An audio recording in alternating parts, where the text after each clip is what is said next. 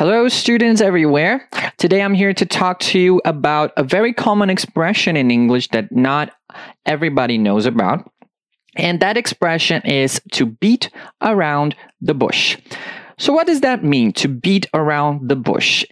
It means to avoid the main topic of a conversation. So, you know, when you don't really know how to say something and you're kind of like stalling and saying other things before you get to the point, that is to beat around the bush. And usually, when people use this expression, they're actually asking someone to stop doing that. So don't beat around the bush or stop beating around the bush. That's a very common use of the expression. Stop beating around the bush.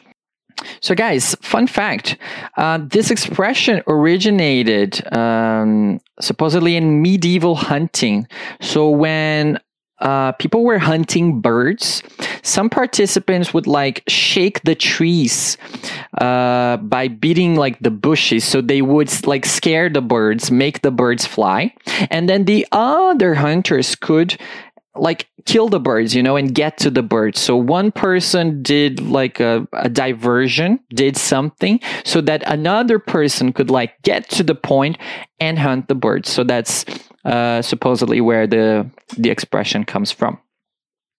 So, for example, imagine a dialogue. Somebody comes to you and says, Hey, I need to tell you something, but I don't know. It's like, and then you just say, Hey, just stop beating around the bush. Don't beat around the bush. Just tell me.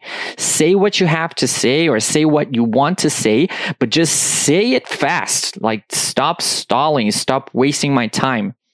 Or, you know, when a kid wants something from their parents, like, hey, dad, my friends are inviting me to go to the movies to see a movie and I don't have any money. So, and then your dad, like, stop beating around the bush.